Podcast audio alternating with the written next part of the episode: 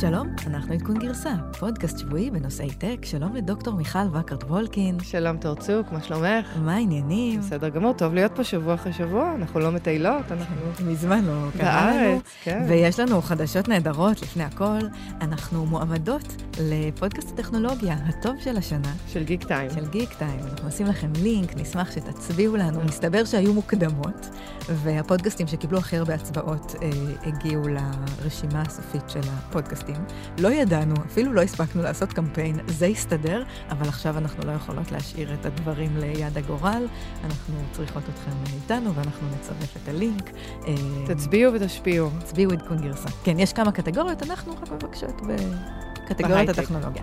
כן, אז באמת אי אפשר שלא להימנע מסיכומי השנה וסיכומי העשור, נגיד על זה מילה קטנה, ואנחנו נקדיש לזה פרק שלם עוד לפני סוף השנה.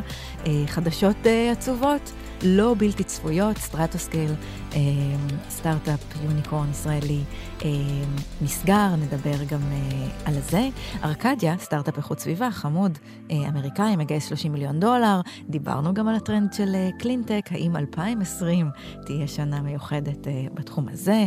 ב-אלפיים תשע עשרה יותר מנכ"לים עזבו חברות גדולות מלפני, אנחנו נסתכל על מחקר שמסמן טרנדים בתחום הזה, ננסה להבין מה זה אומר על העולם, והמנכ"ל של בונובו, עוזב את וולמארט. בונובו הוא מותג בגדי גברים, קולי, שפעיל בעיקר באינטרנט.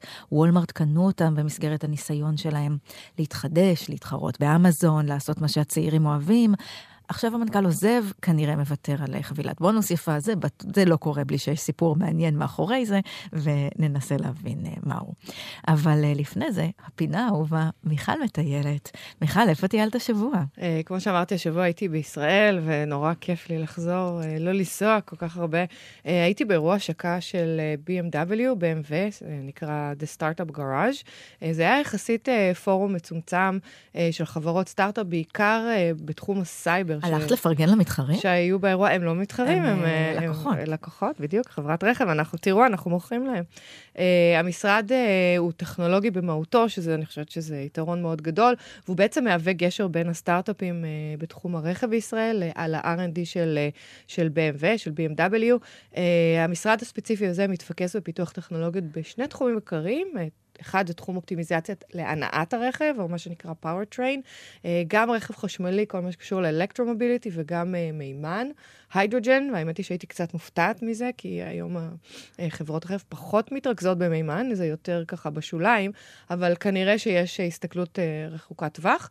ולישראל ו... יש מה להציע בתחום האלה? יש פה כמה סטארט-אפים בתחום המימן, לא הרבה, הייתי רוצה להגיד, וגם תחום הדיגיטל, בעצם פיתוחים לרכב אוטונומי, איי איי, רכב מחובר, מודלים עסקיים חדשים, מה שאנחנו מדברים עליו הרבה בפודקאסט הזה, אבל אני חושבת שבאמת זה מחמיא לישראל שה-בי אם דאבליו סטארט-אפ גראז' הגיע אליה, יש להם משרדים גם בסיליקון וואלי, ביפן, בקוריאה, ועכשיו בתל אביב, והמשרד הזה יהיה אחראי על סטארט-אפים, על פי או סיז, proof of concepts.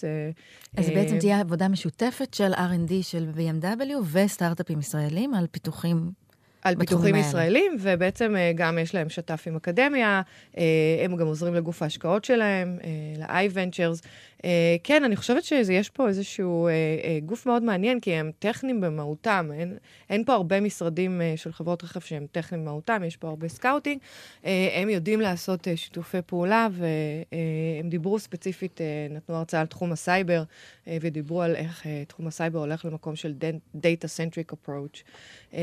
מאוד מעניין. מעניין, אירוע נחמד, קליל, יחד עם אקו-מושן, שזה קהילת הסטארט-אפים בתחום המוביליטי. זהו, היה נחמד ומרענן. לקראת שבועיים של, של מנוחה, רואים שהתעשייה פה מתחילה טיפה להירגע, קריסמס, כל אחרי צהריים פנויים, אין לי מי לדבר בארצות הברית, שזה נהדר, עם גרמניה, ובכלל בעולם. אז רגע לפני. כן, שבועיים שאפשר בלי שיחות, בלי שיחות בלילה עם האמריקאים. לשתינו. לשתינו, בהחלט. אז סיכומי השנה וסיכומי העשור, אנחנו כאמור נעשה פרק מיוחד לסיכום העשור, אבל אי אפשר שלא להתייחס לזה שב-אלפיים ועשר סטיב ג'ובס עדיין היה המנכ"ל של אפל, ומוטורולה היה טלפון לגיטימי, ורק פתחנו פייסבוק ולא היה לנו שום מושג לאן הדבר כן, הזה. כן, לא יאמן שעברו עשרים שנה מתחילת העשור גם, את יודעת. איפה היית ב-אלפיים ועשר? נדבר על זה אחרי זה. אבל אם אתם שואלים את עצמכם מה הרגעים שעיצבו את העשור האחרון, תמשיכו להקשיב על מה קרה בעשר שנים האחרונות, אנחנו נדבר על זה בפודקאסט מיוחד של עדכון גרסה. אז כמו שאמרת, לפני עשר שנים, מה היה פה? אפל רק השיקה את האייפון ארבע, שבאמת היה הטלפון המחובר הראשון. פייסבוק הייתה סטארט-אפ בחיתולים, רק התחילה לחשוב על רווחים. אובר עדיין לא הייתה אפילו בחנות האפליקציות. ספוטיפיי לא הייתה בארצות הברית, שזה מאוד מעניין, כל הרעיון הזה של סטרימינג, של מוזיקה. טינדר, טוויץ', טיק טוק, לא קיימים. אז מה קרה בעשור האחרון? אני חושבת שהטרנדים הכי חמים, בלי להיכנס לפרטים, היו הרשתות החברתיות שגדלו והתאחדו, הרבה כוח פוליטי, מהפכות פוליטיות בעולם, טובות, פחות טובות, חברות תוכן שהיו הארדקורפי, מגזינים, ספרים, הפכו לחברות אינטרנט, והיום הכל הוא בסטרימינג, הכל באונליין. אני חושבת שגם יש פה איזשהו שינוי בהערצת המנהיג, הסטארט-אפיסט הבלתי מעורער, ומי שהטיף לחופש דיבור, ללא הגבלה, והעולם פתוח מצא את עצמו מסתבך עם הרגולטור, אפרופו מרק צוקרברג, והיום כבר אי אפשר לסמוך על... על חופש מוחלט. כן. אני חושבת שאת התחזיות שלנו אנחנו ניתן בפרק המיוחד, אבל באמת הסיפור הזה של הרצת המנהיג והרצת הסטארט-אפיסט זה משהו שטרנד שהולך מאוד להשתנות בעשור הקרוב. שזה מעניין, כי איפה היינו ולאן אנחנו הולכים. זה נראה לי דבר טוב. אני, אני חושבת, יש פה איזושהי התפכחות, לא רק פיננסית, אבל גם חברתית ו- ותרבותית. מעבר לזה שמאוד טרנדי להגיע באופניים אליפטיות לעבודה, למי ששמע את הפרק הקודם שלנו, הם עדיין נורא מגניבים, הפאונדרים האלה, אבל לא צריך להאמין להם בעיניים עצומות. לא, כן, בכלל, אנחנו באמת, כמו שאמרת, מתפכחים. הופכים להיות מתוחכמים יותר, יותר מנוסים. אחד הדברים שדיברנו עליהם השנה, סביב הנפילה של WeWork, היה קשיים שצפינו שיהיו בעולמות היוניקורנס, צפינו גם הפחתה משמעותית של הוואליואציות, של הערכות השווי, וגם קשיים כלליים, והנה התחזית העצובה הזאת היא מתגשמת, כאן בארץ, סטרטוסקייל, סטארט-אפ שהוקם ב-אלפיים ושלוש עשרה, גייס שבעים מיליון דולר, המחירות קרטעו, הם חשבו על מיזוג, הם ניסו כנראה למכור, והשבוע הם הודיעו שהם סוגרים את החברה, שישים עובדים אה, ילכו הביתה, ככה זה, כן. בעולמות הסטארט-אפים. אה, היו להם משקיעים מדהימים, אה, בסמר, סיסקו, אינטל, קואלקום, סנדיסק, אה, כולם אמרו עליהם ועל הפתרון שלהם שמאפשר לארגונים להעביר אה, בצורה נוחה את הדאטה לענן, התחרו באיזשהו פתרון שאמזון אה, הציעו, ואני חושבת שחלק מזה שזה קורה דווקא עכשיו, זה שבאמת נגמר העידן הזה שבו יש איזשהו קושי, כי החברה לא הגיעה, כאילו לא הגיעה לקריסה, כן, אלא נכון. היה ברור שהצמיחה היא לא בקצב שרצו, ונגמר העידן הזה שבו פשוט המשקיעים דוחפים עוד קצת את היד לכיס, כן. ושופכים כסף על החברה. אני חושבת שגם נגמר העידן שבו יזם, כמה לא מנוסה שהוא יהיה, הוא מראה על גדילה, אבל לא על רווחיות. שזאת באמת הבעיה הגדולה, ודיברנו על היוניקורנים האלה ש, שהולכים ו, ומתפוצצים. דיברנו בשבוע שעבר גם על מג'יק קליפ, שהיא עדיין מגייסת את הסיבוב הבא, אבל היא די בדרך אה, אה, לחוסר אה, גדילה ו, ועוד כספים שמוזרמים אליה כדי לפתח את הטכנולוגיה. אה, אז כמו שאמרת, אה, סטרטוסקייל גייסה שבעים מיליון דולר מטובי הקרנות. אה, מה, מי זה אריאל מייזלס? אה, הוא באמת הדמות והאגדה. את יודעת, לא משווה ל-WeWork, אבל כן יש פה יזם מאוד מצליח, הוא בסוף אלפיים ושתים עשרה הוא עזב את אפל אחרי שהוא מכר את אנוביט, והוא סגר ככה את ההטמעה, הוא הודיע שימשיך להקים מיזמים חדשים, והוא יצא להתחרות בענן של אמזון, הוא טען שהענן של אמזון יקר, מסובך, הוא מסתבך על תחזוקה ישנה, חוות שרתים גדולות, וכמובן הרבה, הרבה כסף. אז אחרי שלוש אקזיטים מכובדים, ודרך אגב, אנוביט אחת, פס ו קרה ל-פי אם סי, הוא מרשה לעצמו להתחרות בגדולות מכולם, והוא מקים את סטרטוסקייל, שהוא מבטיח ענן בשירות פרטי לארגונים גדולים. בענן שלו בעצם אפשר להעביר את כל השירותים בבת אחת, כולל מרכז נתונים, אפליקציות ארגוניות, שירותי אחסון, רשת וירטואלית, ניתוח נתונים וכו'. הוא בעצם תחליף ל-VMware במחיר הרבה יותר נמוך מאמזון. השקיעו בו, אתה דיברת על, על הבסמר, אבל גם אינטל קפיטל, קואלקום, סיסקו, סנדיסק, כל החברות באמת מה-סי וי סי's החזקים, והם יודעים מה הם עושים. אבל הוא דיבר על מגה-טרנד, הוא דיבר על מעבר מחומרה לתוכנה, שזה דווקא, אני, אני מסכימה איתו לגמרי, שזה הכיוון. קצת, קצת, קצת גבוה מדי, אני חושבת.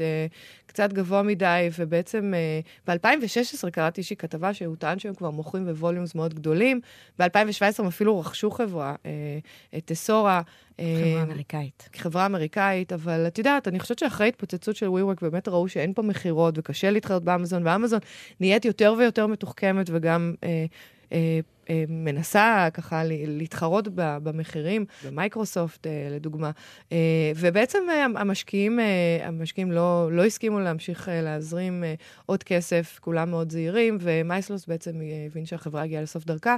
אני חושבת שזו לא הסנונית הראשונה שמבשרת את, את הסתיו, יהיו פה עוד מקרים כאלה, ואנחנו נחכה ונראה, אנחנו לא מאחלים לאף אחד לסגור, אבל אנחנו כן בעד איזושהי התפקחות, ועוד פעם אנחנו מדברים, התפקחות המנהיג, התפקחות בתחום ההשקעות. של השוק, כן. אני חושבת שהעשור האחרון היה באמת עשור של גדילה מדהימה בתחום הטכנולוגי, היו פה שינויים מהפכניים, והנה אנחנו נראה מה העשור הבא צופן לנו. ולחדשות אופטימיות יותר. ארקדיה מגייסת שלושים מיליון דולר, ראונד C, זו חברת אנרגיה מתחדשת שיושבת בוושינגטון די סי, היא נוסדה ב-אלפיים וארבע עשרה. מיכל, למה זה מעניין? מה, מה הם בעצם יודעים לעשות? אז זהו, ארקדיה. קודם כל... ששינו את השם שלהם מארקדיה פאוור, איזה שינוי תדמית. כי, כי זה לא רק פאוור, כי אני חושבת ש... מה שהם עושים, והאמת אני לא מתעלפת מהטכנולוגיה, אבל יש להם ביזנס מודל מאוד מעניין. הם בנו מערכות שמאפשרות הספקה של אנרגיה נקייה לעולם. זאת אומרת, ל- ל- ל- כרגע לארצות הברית, מה הטכנולוגיה מאפשרת?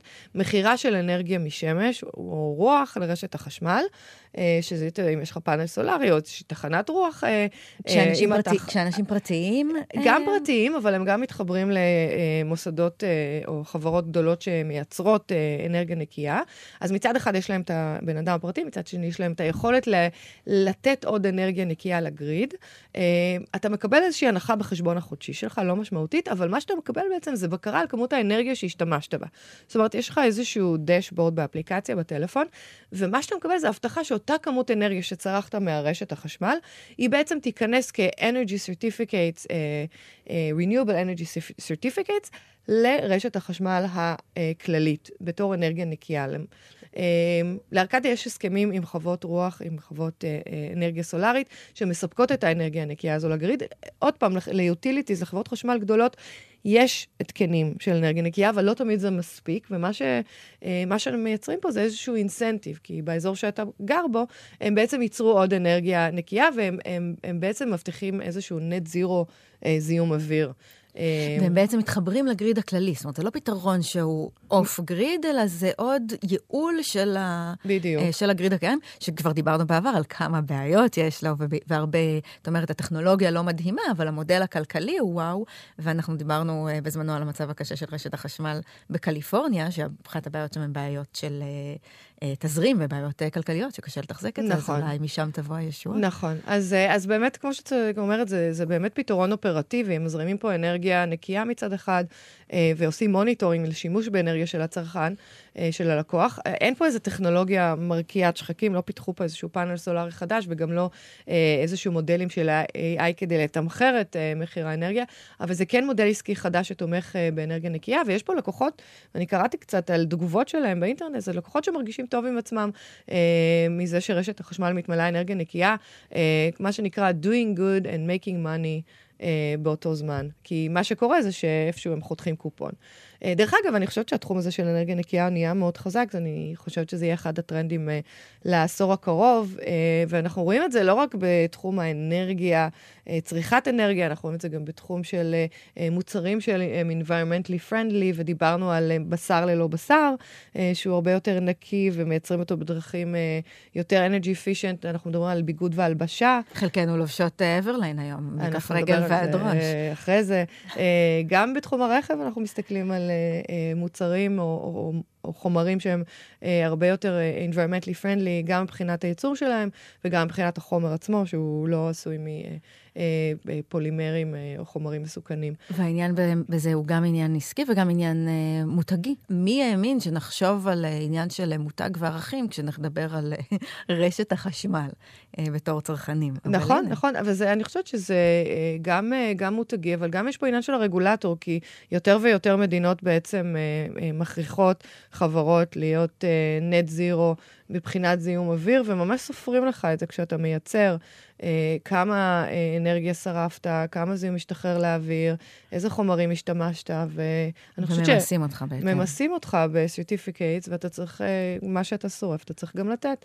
Uh, ואירופה היא מאוד מתקדמת בתחום הזה, וארצות הברית uh, מדינה ב... Uh, אחת אחרי השנייה, קצת, קצת משתפרות, בוא נגיד את זה ככה. הכיוון הוא חיובי. טוב, אלפיים תשע עשרה התאפיינה בעזיבה של מנכ"לים. עלייה של עשרים וחמישה אחוז במנכ"לים שעוזבים חברות גדולות, זה לפי חברת הייעוץ צ'לנג'ר גריי אנד קריסמס, וזה חוצה מגזרים מ-WeWork וסול סייקל, המילניאליות והטרנדיות, ועד נייקי ומקדונלדס המסורתיות. ועוד טרנד שהם מסמנים זה שיש עלייה בהחלפה במנכ"לים חיצוניים. זה, זה תמיד היה טרנד שהוא קיים, לפני אלפיים תשע עשרה זה עמד על משהו כמו ארבעים ושמונה אחוז, עכשיו זה עלה ל-חמישים ושש, זה לא מדהים, אבל שווה רגע אה, להסתכל על זה בהקשר של העולם שמשתנה מולנו, נכון. והצרכים של ארגונים, והתקווה הזאת שיבוא מישהו חדש מלמעלה וינער את הארגון, ומוכנים לשלם את המחיר שיבוא מישהו שלא מכיר את הארגון, שהוא לא מהתרבות, שצריך ללמוד הכל מאפס, בשביל לקבל את האלמנט של ה... חדשנות הזאת, לא רק מנכ"לים, אגב, פיטר קפלי, שהוא פרופסור מוורטון סקול אוף ביזנס בפנסילבניה, בפילדלפיה, אומר שבין מלחמת העולם השנייה לשנות ה-שבעים, תשעים אחוז מהמשרות הפנויות בתוך חברות התמלאו באופן, באופן פנימי, והיום זה עומד על שליש. כן, זה, נכון. זה בכלל כנראה טרנד אייץ' אר.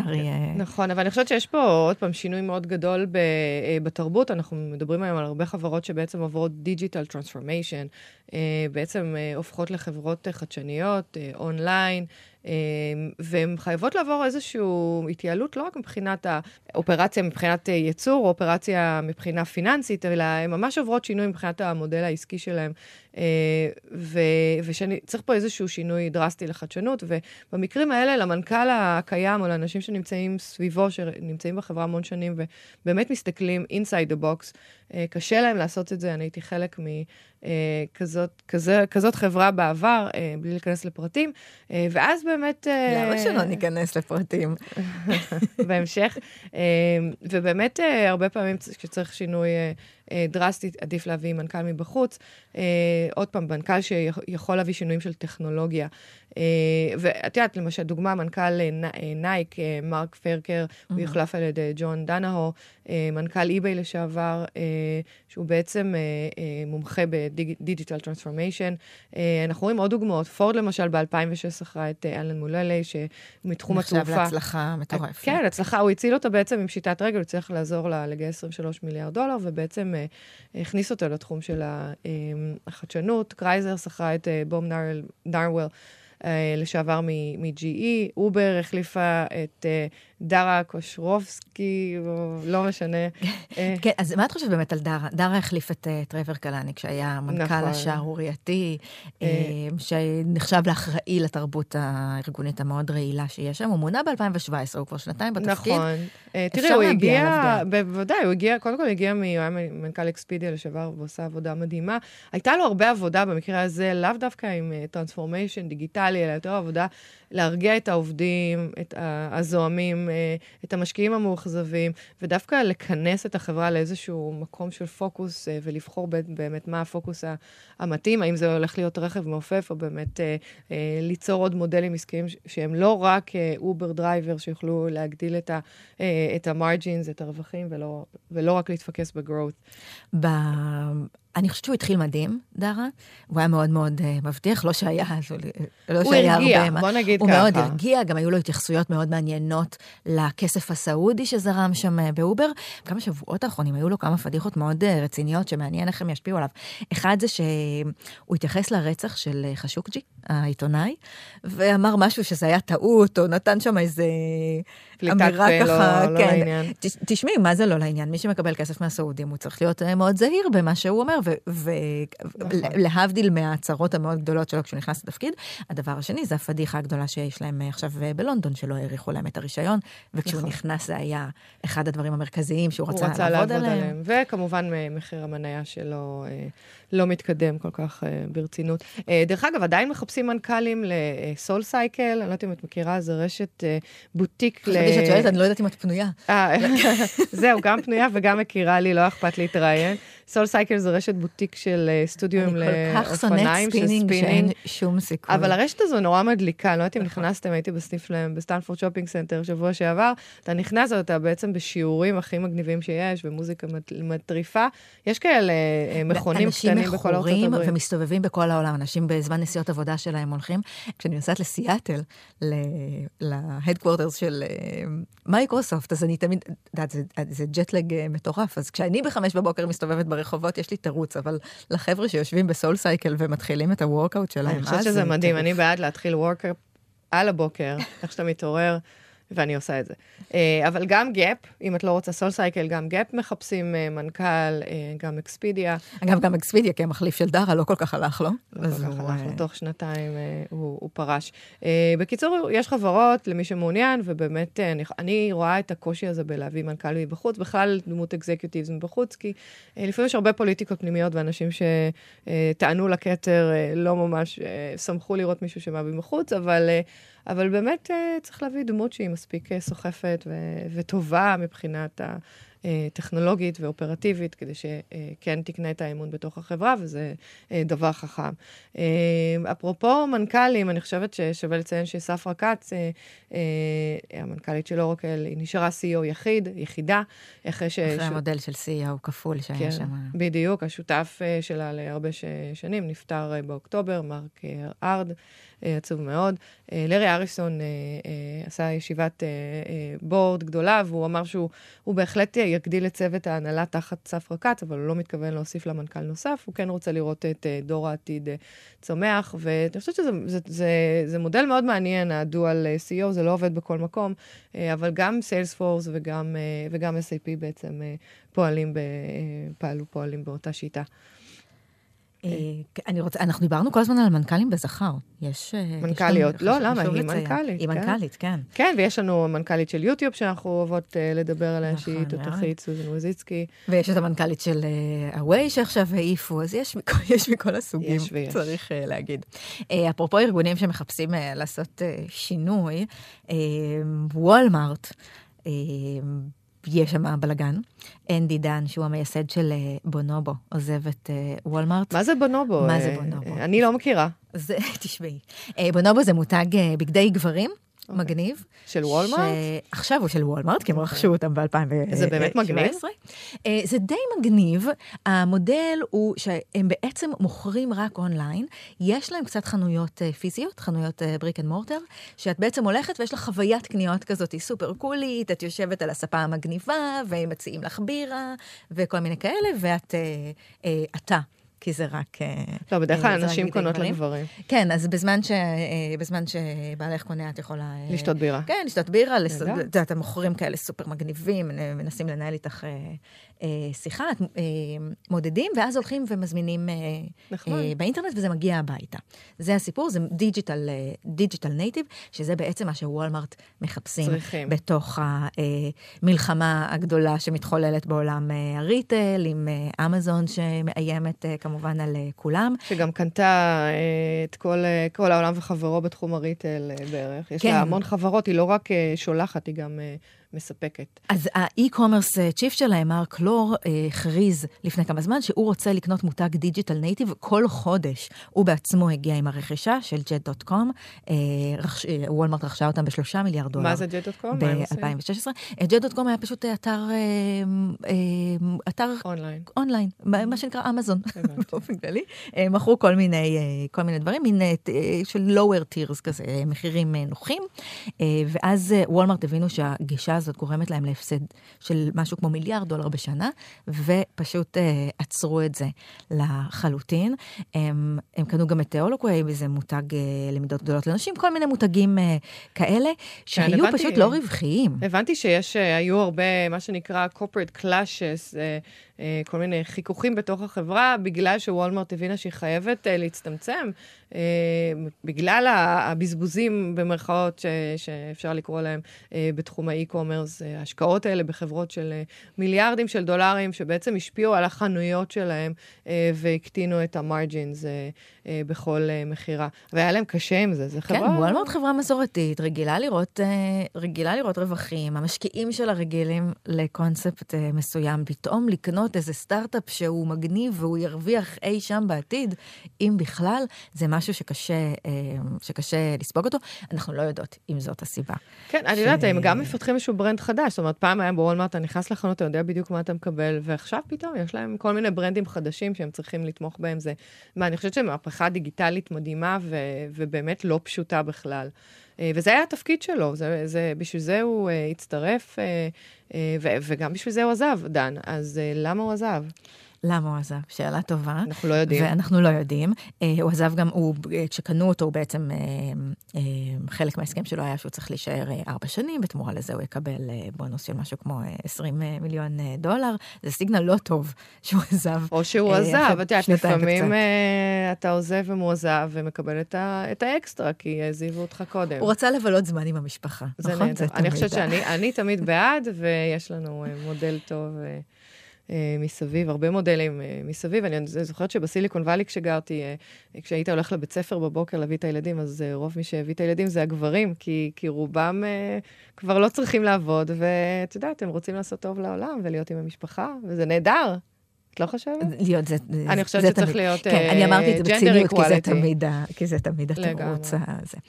אבל בכל אופן, במלחמה בין אמזון לוולמרט, לא רק בגלל שלוולמרט יש הסכם מטורף עם מייקרוסופט, אני מצאת של וולמרט. אני חושבת שזה חשוב שיקומו מתחרים, וזה נורא נורא מעניין לראות את הארגון הזה הכבד והישן, של העולם הישן, מתאמץ, וזה...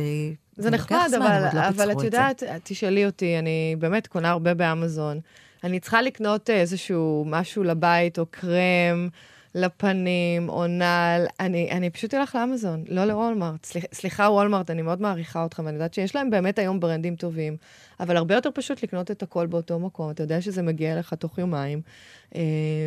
מאשר... אין שאלה, גם אני עם הערכים והדגלים שאני מרימה. עדיין.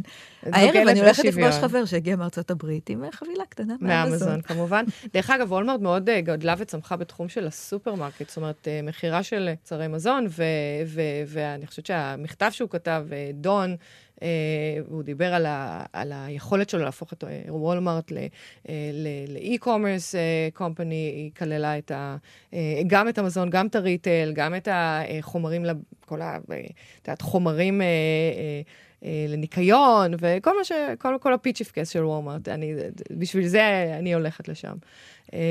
שגם בזה אמזון מתחרים ממש יפה, עם אמזון פרש. זהו, בקיצור, אין, אין, אין עתיד, רק אמזון. טוב, אנחנו סיימנו להיום, עד כאן. תודה רבה לדוקטור מיכל וקרט-וולקין. תודה לתורצוק, תודה לגלי צהל, כל הצוות. תודה לאייל, ללי, לדורון, נבות וולק. הוא מטייל השבוע, הוא יהיה איתנו שבוע הבא, אנחנו מקוות. עד כאן. להתראות. ביי. תזכורת אחרונה, תחרות הפודקאסטים של השנה בגיק טיים, הצביעו עדכון גרסה, אנחנו נצרף את הלינק. בבקשה, הצביעו ותשפיעו. ביי.